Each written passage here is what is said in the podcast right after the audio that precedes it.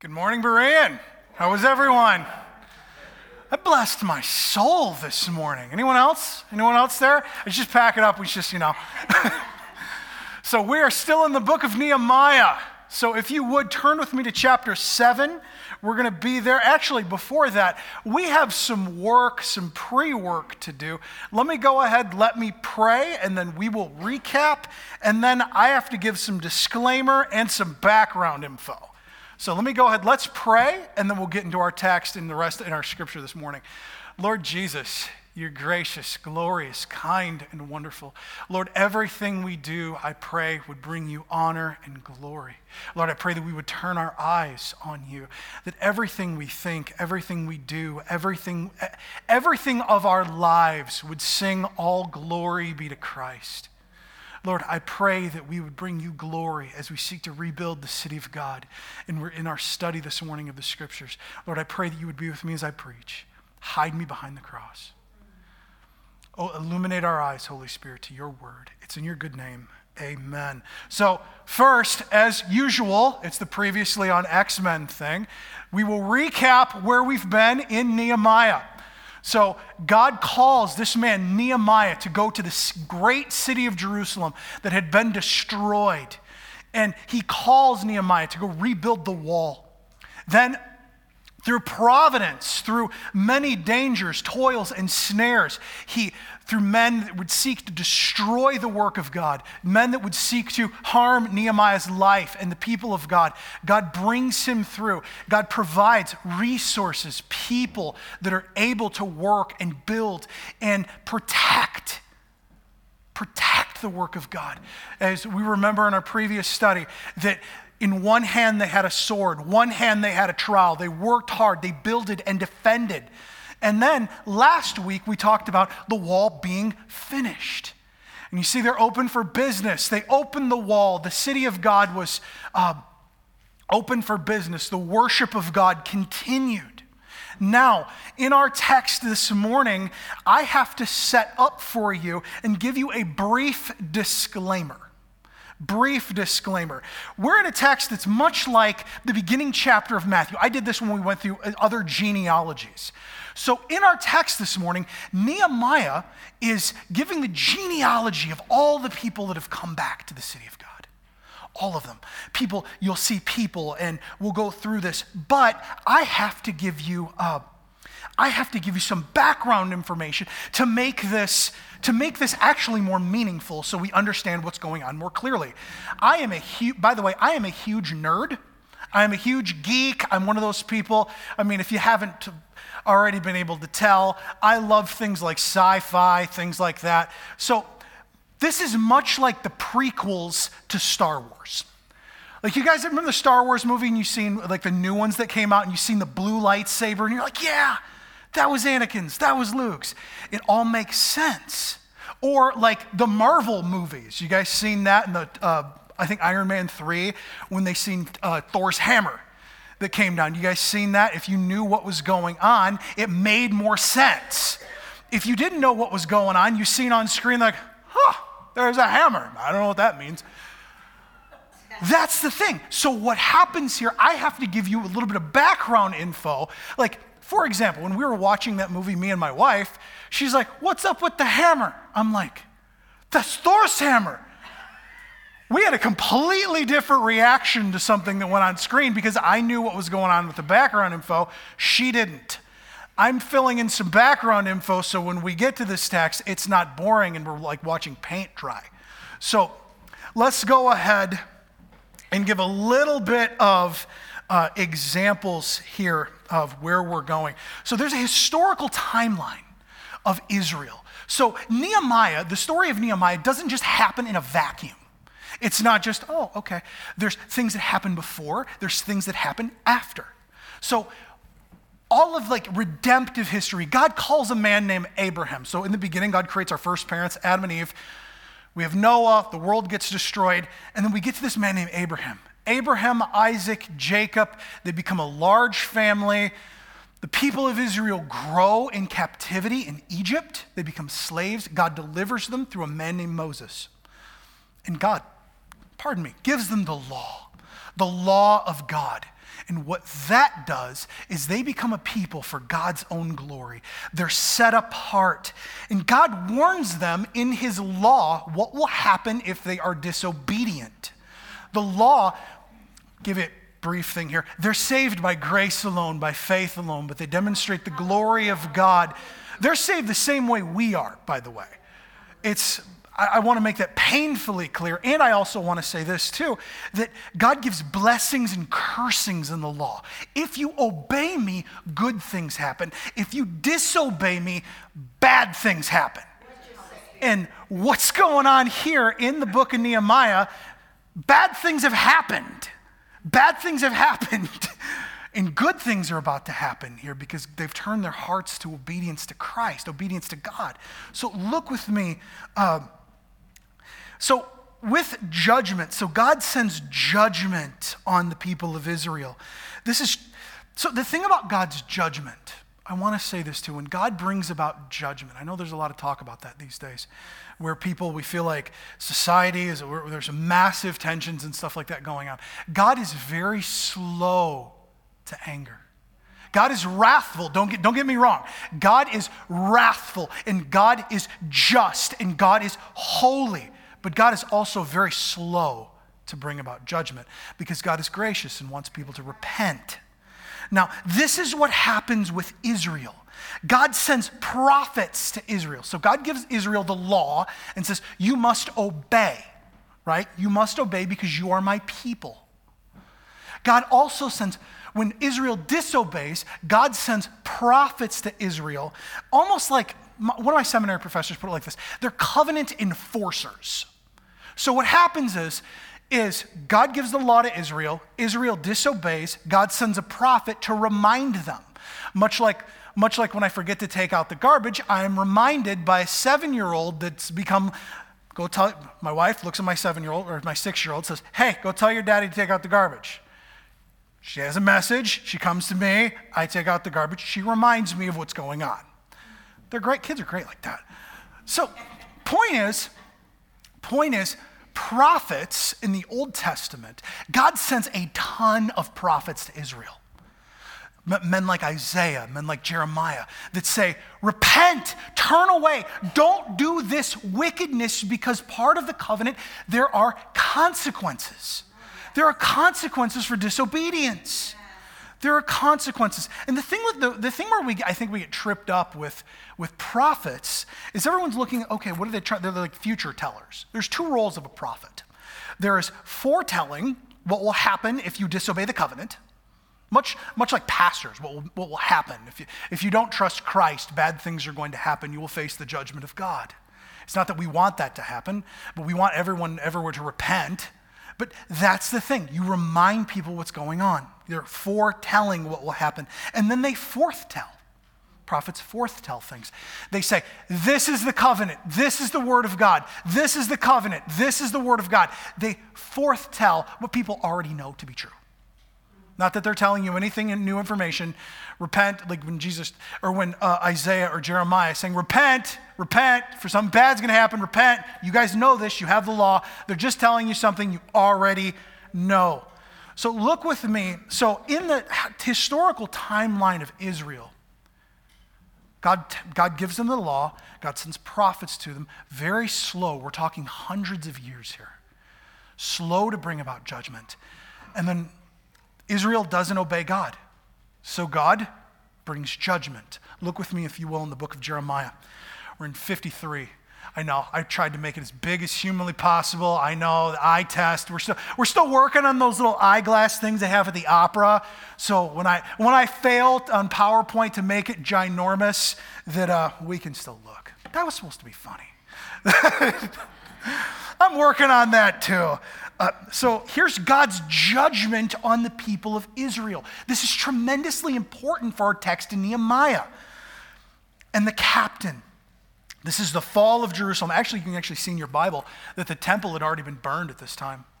The siege of Jerusalem had already happened or is already coming about, and God's people are in perilous times to fall in the hands of the Lord. Verse, we'll start in verse 24. And the captain of the guard took Seraiah the chief priest, and Zephaniah, the second priest, and the three keepers of the threshold.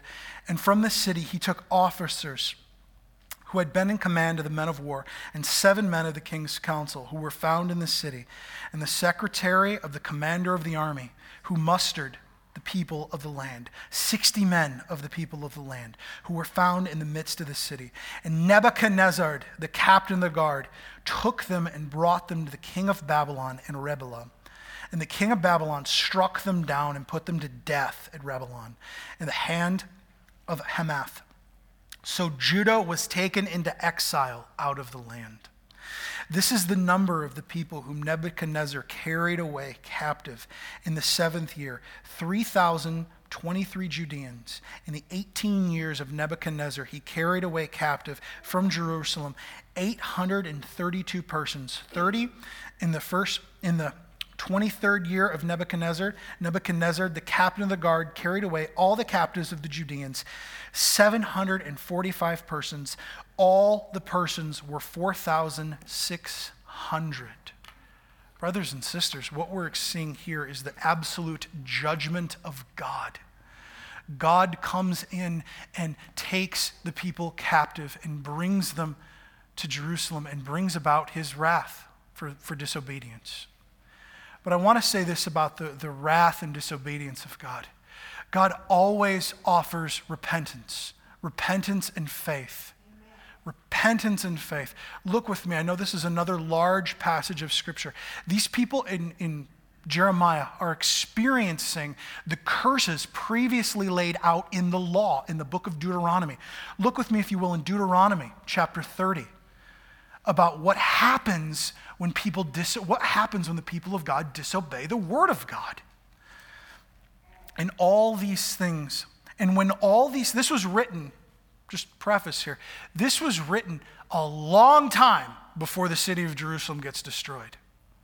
A long time before the city of Jerusalem gets destroyed.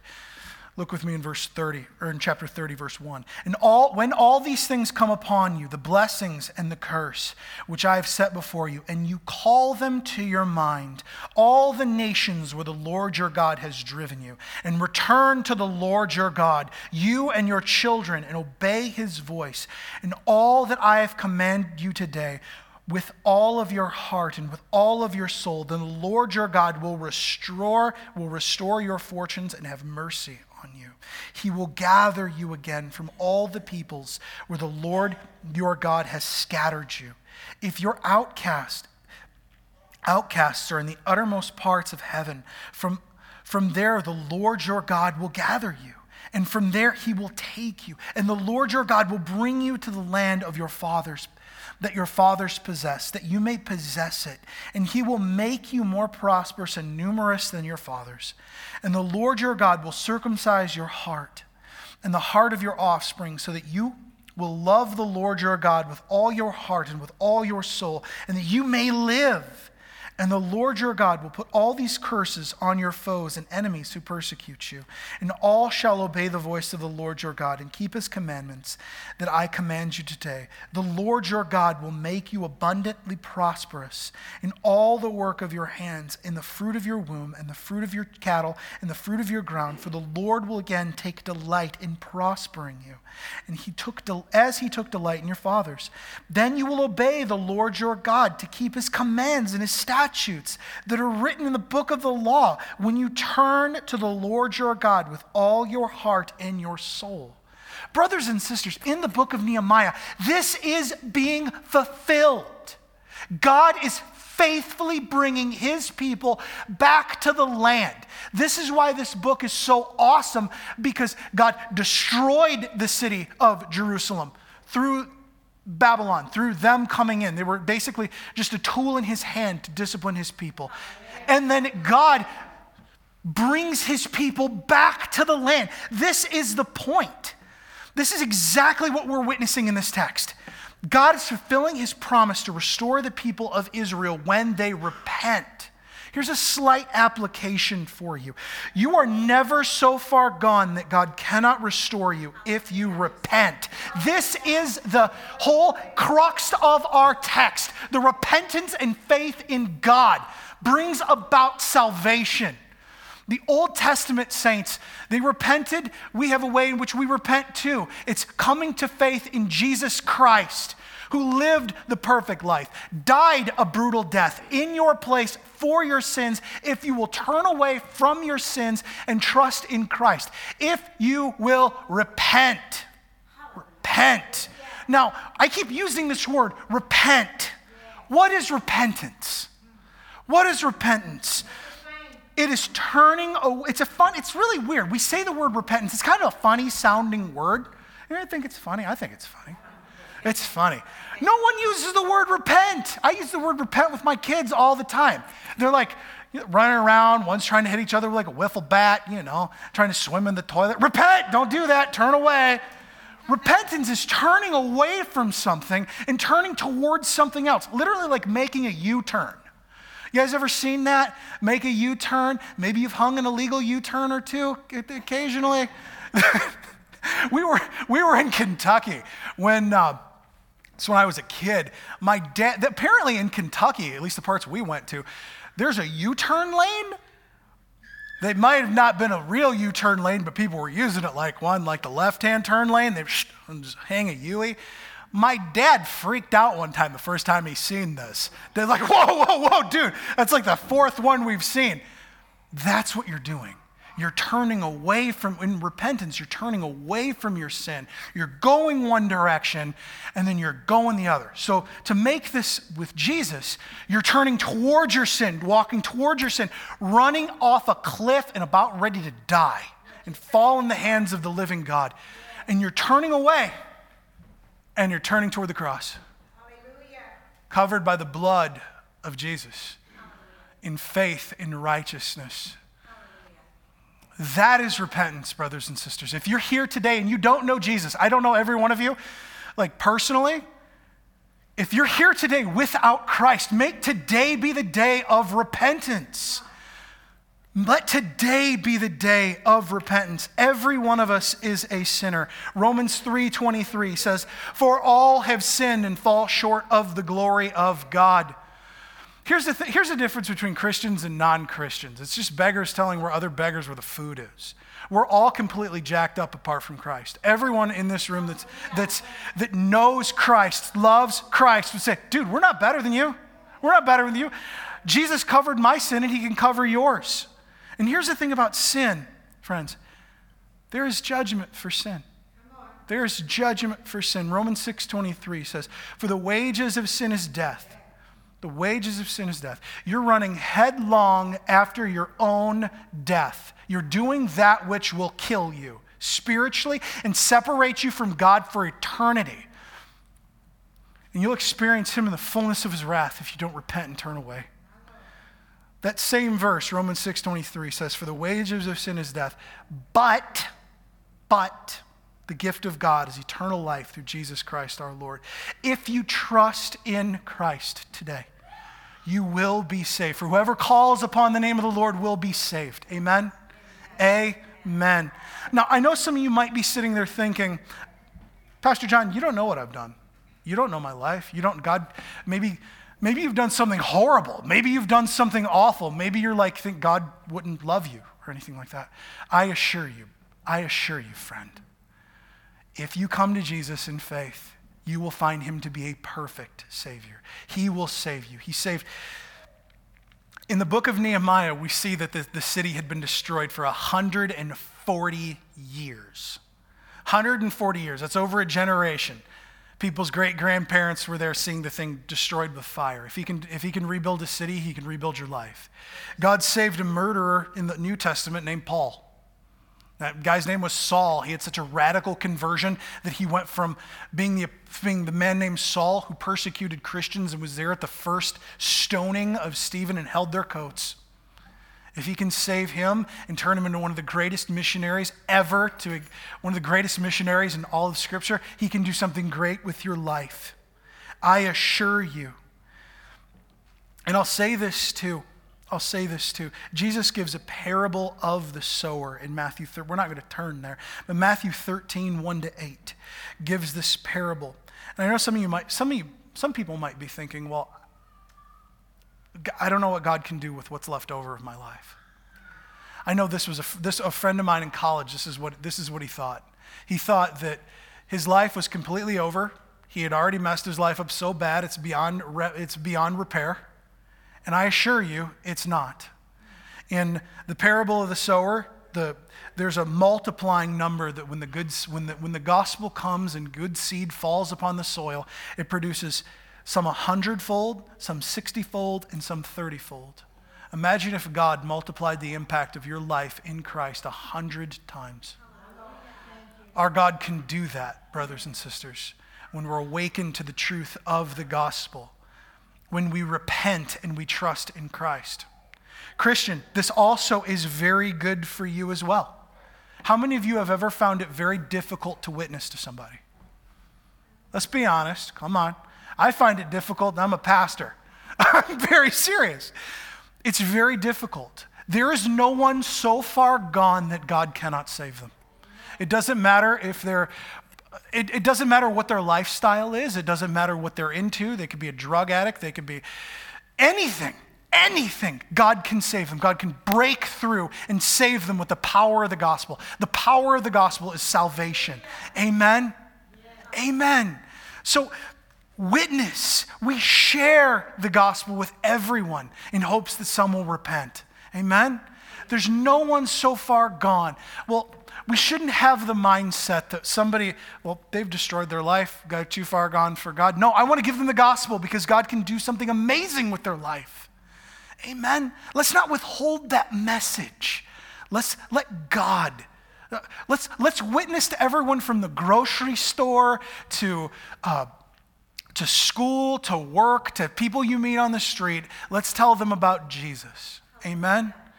This is glorious because God, like, like I said with the Apostle Paul, he was a murderer.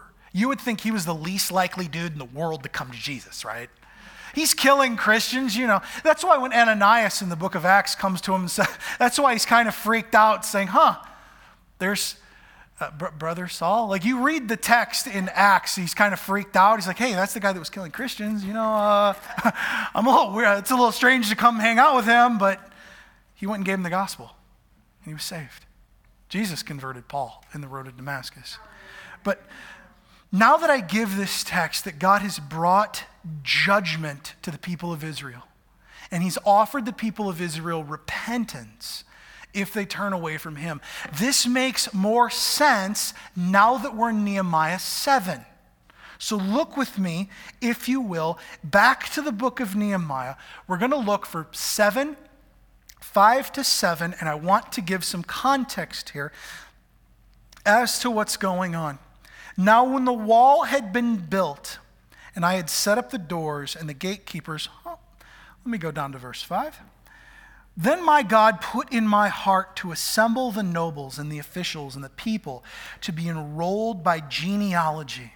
And I found the book of the genealogy of those who came up at first. And I had found written in it.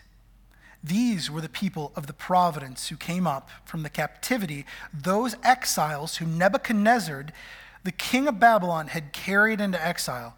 They returned to Jerusalem and Judea, each to his town. They came with Zerubbabel, Jehu, Nehemiah, Ezra, Ramah, Nehemiah, Mordecai, Bilshan, Mizrapheth, Bigel, Nahum, and Bahan. So here's what happened. We've seen in Jeremiah that these people were taken away these people are, there's people coming back. So, just to give you a brief little piece of history here, these are people that are, there were multiple exile, waves of exiles that came back to the city of Jerusalem. Multiple. We see in the book of Ezra that a man named Zerubbabel and Ezra brought back people with them. These are more than likely the people that they're talking about. These are the genealogies that are going on here. And this is not just the city of Jerusalem. This is to their own towns. They're repopulating. The people of God are returning home. They're coming back. They're fulfilling what we just seen in Deuteronomy, where they've turned away. They're coming back into the land. They're repenting and turning back toward the Lord their God. This is, you're seeing prophecy fulfilled right here in this text. Now, what's going on let's look at these genealogies as they're coming through. These genealogies can be broken down into three separate things the people of Israel, the worshiping class, and then those who could not prove their genealogy. Let's look at all three, and because they're all broken down kind of nicely, and I'm just going to give you a preface. I'm probably going to, my Hebrew is slightly rusty, so I'm going to butcher the names like with a dull hatchet, and we're all going to, it's going to be great. So we're all going to get through this. I was going to have Brother Dave read this for me, but he just gives me the thumbs up, like, yeah, I was doing it. Like, because you know what? I figure the public reading of Scripture, even if it's genealogies and names, blesses the people of God. Amen? Paul tells Timothy to give himself the exhortation and public reading of Scripture. This is what's glorious, brothers and sisters. So let's look in verse uh, 7b. The number of the people of Israel, the sons of Parash, 2,172. The sons of Shippeth, 372. Sons of Ara, 652. The sons of uh, Path Moab, namely the sons of Jehu and Joab, 2018. The sons of Elam, 1,254. The sons of Zetu, 845. The sons of Zedekiah, 760.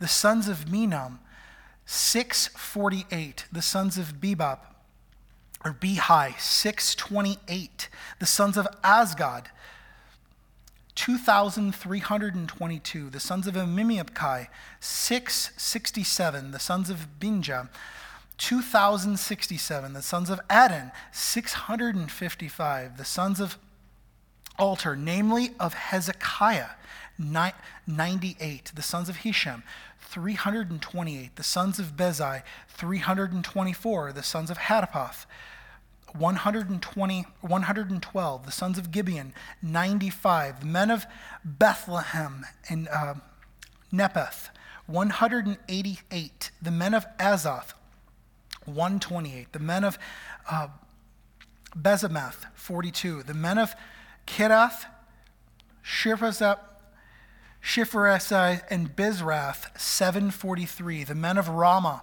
and Gibeb, 621, the men of uh, Michmas, 120, 122. The men of Bethel and Ai, 123. The men of other Nebo, 52.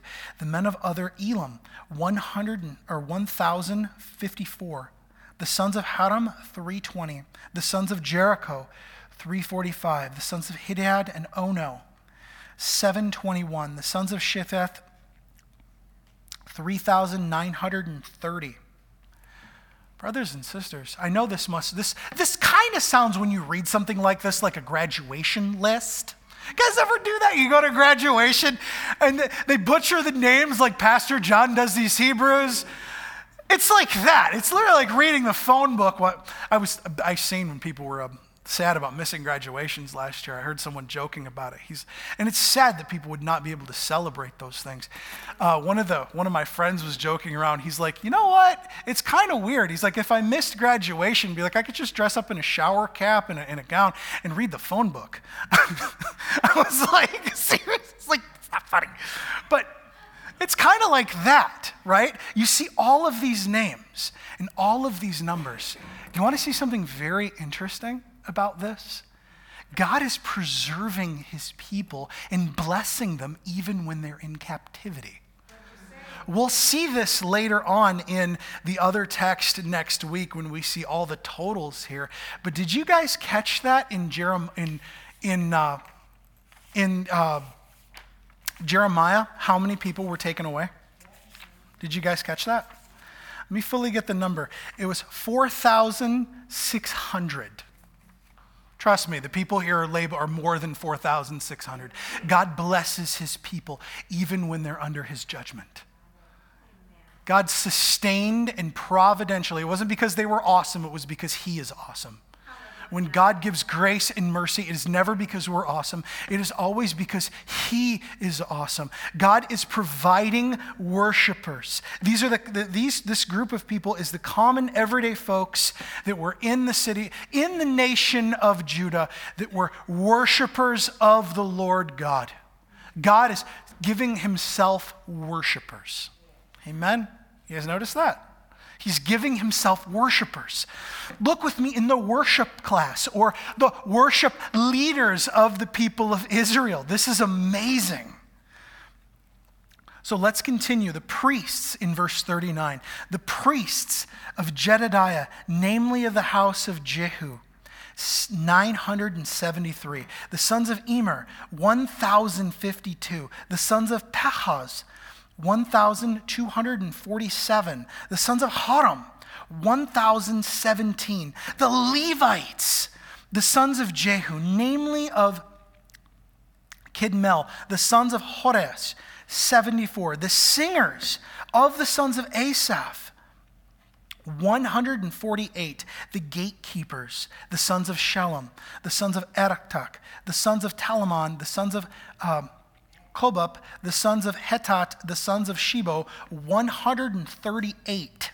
The temple servants of Jehaz, the sons of Heshpop, the sons of Tedbap, the sons of Kirsch, the sons of Sai, the sons of Paran, the sons of Laban, the sons of uh, Hegbop, the sons of Shimei, the sons of Hanan, the sons of Gideon, the sons of Gezer, the sons of Rebop, the, the sons of Rezin, the sons of Nik- Nikodai, the sons of Gazan, the sons of Uzzah, the sons of Pez, the sons of Basi, the sons of Meliam, the sons of um, Nekapushkin, the sons of uh, Bakbuk, the sons of uh, Hakaifa, the sons of Harhar, the sons of Baslit, the sons of Mihad, the sons of Harshka, the sons of Birkin, and it goes on and it lists even Solomon's servants.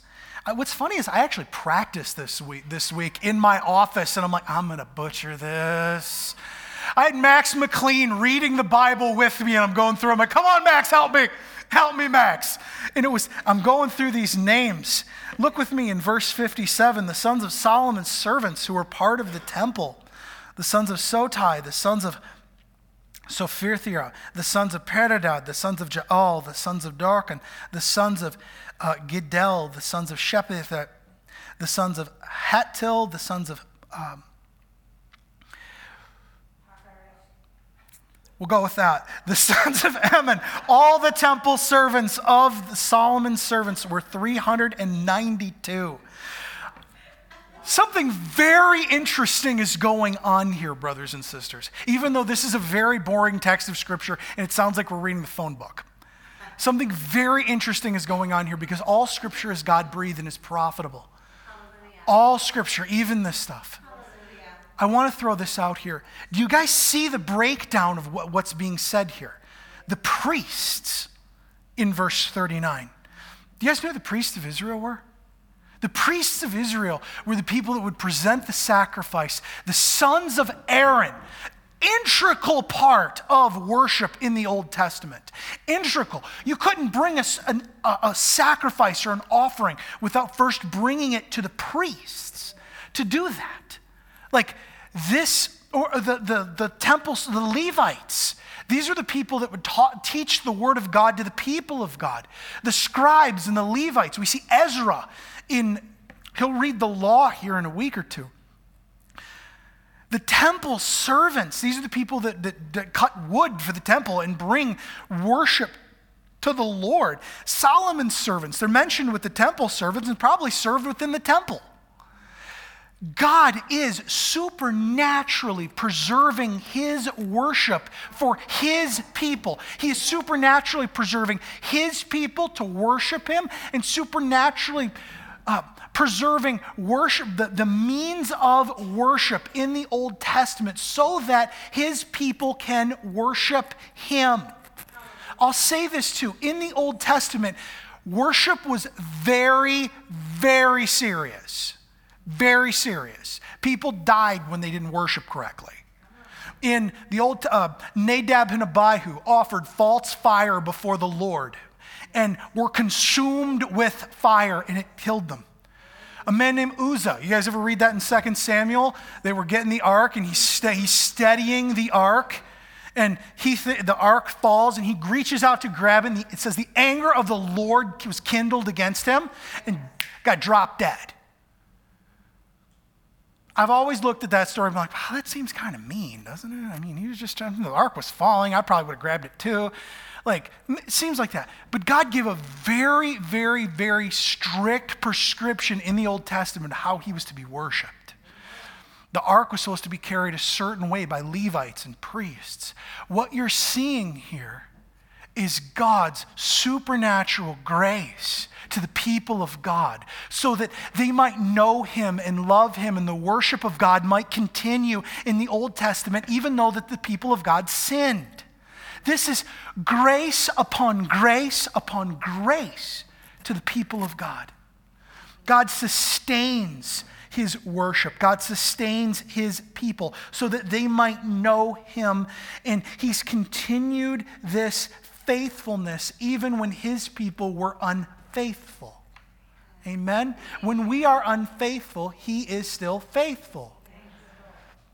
Not in the same way, but I am reminded that of God's sustaining ability to worship, even in the work of our church. Amen? Before I got here, it was what, four years without a pastor? Without some, I mean, there was pastors here. There were elders and leaders and things like that, but not a, uh, not a senior pastor. And God sustained our church. God has sustained our church so that we might worship Him and be missionaries to our community and see people repent and believe the gospel. God has sustained us. And we can look at this, and it looks like we're reading the phone book, but brothers and sisters, this is a heritage of faith. This is a heritage of God protecting his people, making it so that his people can worship him. Exactly, in some sense, what he's done with our church. He's preserved us since 1963. Through many dangers, toils, and snares, I have already come. And he'll bring us through much, much, much, much, much more because he is faithful. He is faithful, brothers and sisters. I want that to be front and center so that when we see something like this and we see God do great things by sustaining his people, we can say, All glory be to Christ. All glory be to Christ. Now, there is a third group here. So we have the, we have the, the regular people of God, we have the, worship, the, the worshipers of God, the temple servants, the priests, the Levites, all of these things that God supernaturally preserves. And then we have those who could not prove their genealogy. Those who could not prove their genealogy. Look with me in verse 61. We'll go through this and be like reading the phone book again. the following were those who came up from Telamon, Telaharsh, Cheram, Adon, Emer, but could not prove their fathers prove their fathers' houses nor their descent, whether they belonged to Israel, the sons of Gilead, the sons of Toba, Tobiah, the sons of Nekoddai, 642. Also the priests, the sons of Horibath, the sons of Hekaz, the sons of uh, Barzillai, who had taken a wife of the daughters of Barzillai, the Gideonite, and was called by their name. They sought their registration among those enrolled in the genealogies, but was not found there. So they were excluded from the priesthood as unclean. The governor told them that they were not to partake of the most holy food until a priest with Urim and Thummim could, be, could arise. Now, I want to say this very, this is very interesting because here's, here's the thing. When we look at this culturally, this doesn't make a whole lot of sense to us, right? We read this like, oh, you can't prove your genealogy. It's like 23andMe. Like, what are we doing here? I mean, people are really getting into their genealogies nowadays, right? You can get like a cool, you can get like a, like a skin sample or whatever. I mean, I haven't done that, so clearly I'm trying to describe something I haven't done. You send out a little blood sample, they tell you the, like all the people that are in your family and trace you all the way back so you can see like your spectrum of your genealogy genealogy. So, genealogy in the Old Testament, just to give you some context here, genealogy in the Old Testament was very, very important. Very important. Like, Gentiles could not come to certain portions of the temple because they, they were Gentiles. They were ceremonially unclean. Although they could worship God, they could only go so far. Priests in the Old Testament must be descendants of Aaron, right? To be there was Levites and all these people that we see here. This was very, very, very important in the Old Testament. Not so much anymore. We'll get to that in a moment. But I'm throwing this out here. This is the reason why Nehemiah was looking for the book of genealogies in the first place. And so, so Nehemiah was ultimately, this is for worship of God in the Old Testament to do that which he had prescribed to do, right? Amen? You guys seeing what's going on? So, the other thing that's really some context here is that they have this thing of the Urim and the Thummim. This doesn't make a whole lot of sense to us because we don't know exactly what's going on. In verse 65, the governor told them they were not to partake of the most holy food until the priest with Urim and Thummim could arise. Now, there's a reason they want that they're trying to wait. The Urim and Thummim was a way to determine God's will in Exodus 20, 30. The goal was to document who was in Israel and who wasn't. So the, in the priestly garment that you see right there, there's this like breastplate, Urim, Thummim. This was a way to determine God's will. This was much a much like like when Jesus when Jesus died, they cast lots for uh, in the old or when uh, Matthias, when the apostles were trying to figure out who should replace Judas, they cast lots. What they were trying to do is they were trying to figure out what God's will was for them by using this, by using this means. In the Old Testament, they had the Urim and the Thummim, and that, would, that was a way for them to prove, okay, that determines God's will. Like if we can't document, if we can't document with black and white, paper and pencil, who's in the kingdom of God, well, maybe the Urim and the Thummim can tell us. And these people are actually being careful. They're being very careful. It sounds like for us, it sounds like a mean thing to do to say, hey, you can't, you can't be part of this job description. But like I said a few moments ago, in the Old Testament, people were killed, like people died for false worship. They were trying to seek to be biblical.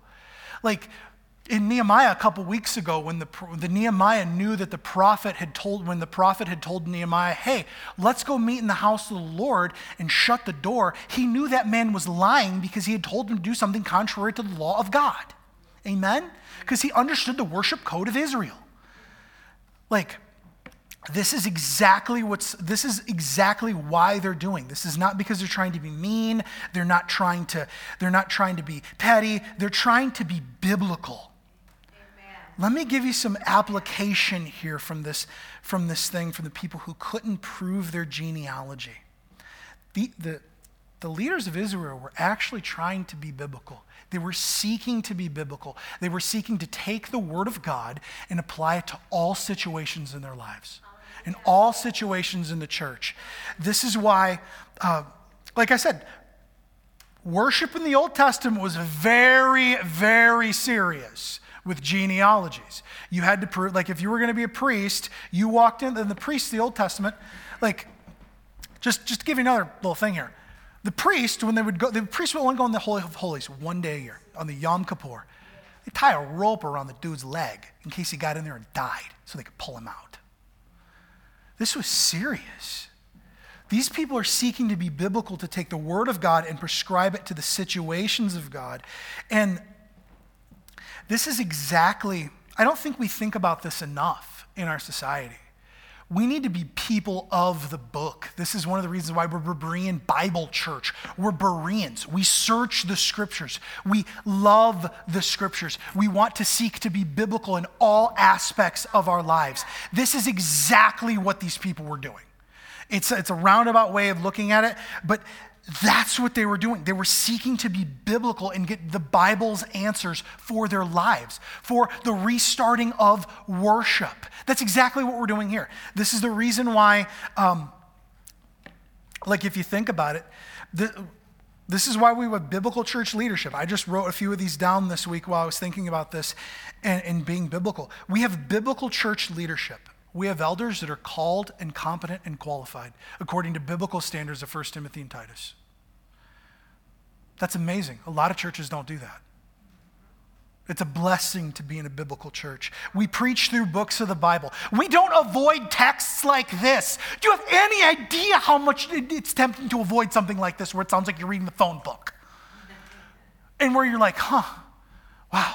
And you butcher Hebrew names with a dull hatchet. You know, like you butcher that and you're trying to read and not, and, but that's the thing. We don't avoid hard texts.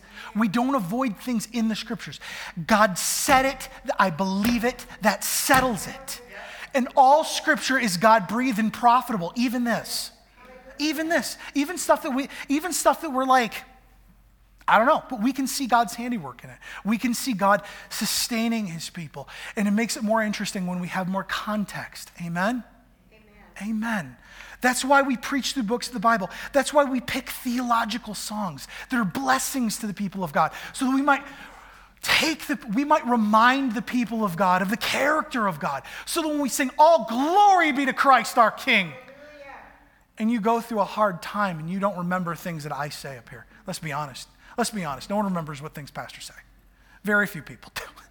You remember songs and hymns and things like that so that when you're in your worst portion, when you're in utter agony, utter agony, you'll sing it as well with my soul. You will sing All Glory Be to Christ. You will sing. Uh, you'll sing things that have, have sparked your soul. That's why we pick those things. That's why we entrust that to our worship ministry, so that we might pick th- songs that are theological. We do church discipline if necessary. That's another thing we do. Um, if you're a member of our church and you're running off in rampant sin, we will discipline you, not because we don't love you, but because we do.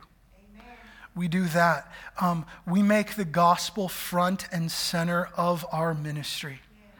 We make the gospel of Christ crucified, that Jesus lived the life you could not lead, died the death you deserve to die in your place and for your sins. That is the hallmark in front of our ministry. Hallelujah. This is what we do. And we're unapologetic about that. Christ above all, Jesus over everything. That's what we do.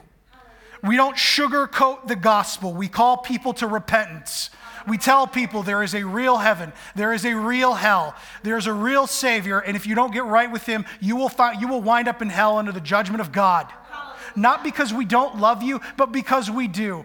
But because like someone sitting around getting a cancer diagnosis. I heard Paul Washer give this example one time. His mom had he had he had went in for his mom and she'd got a cancer diagnosis.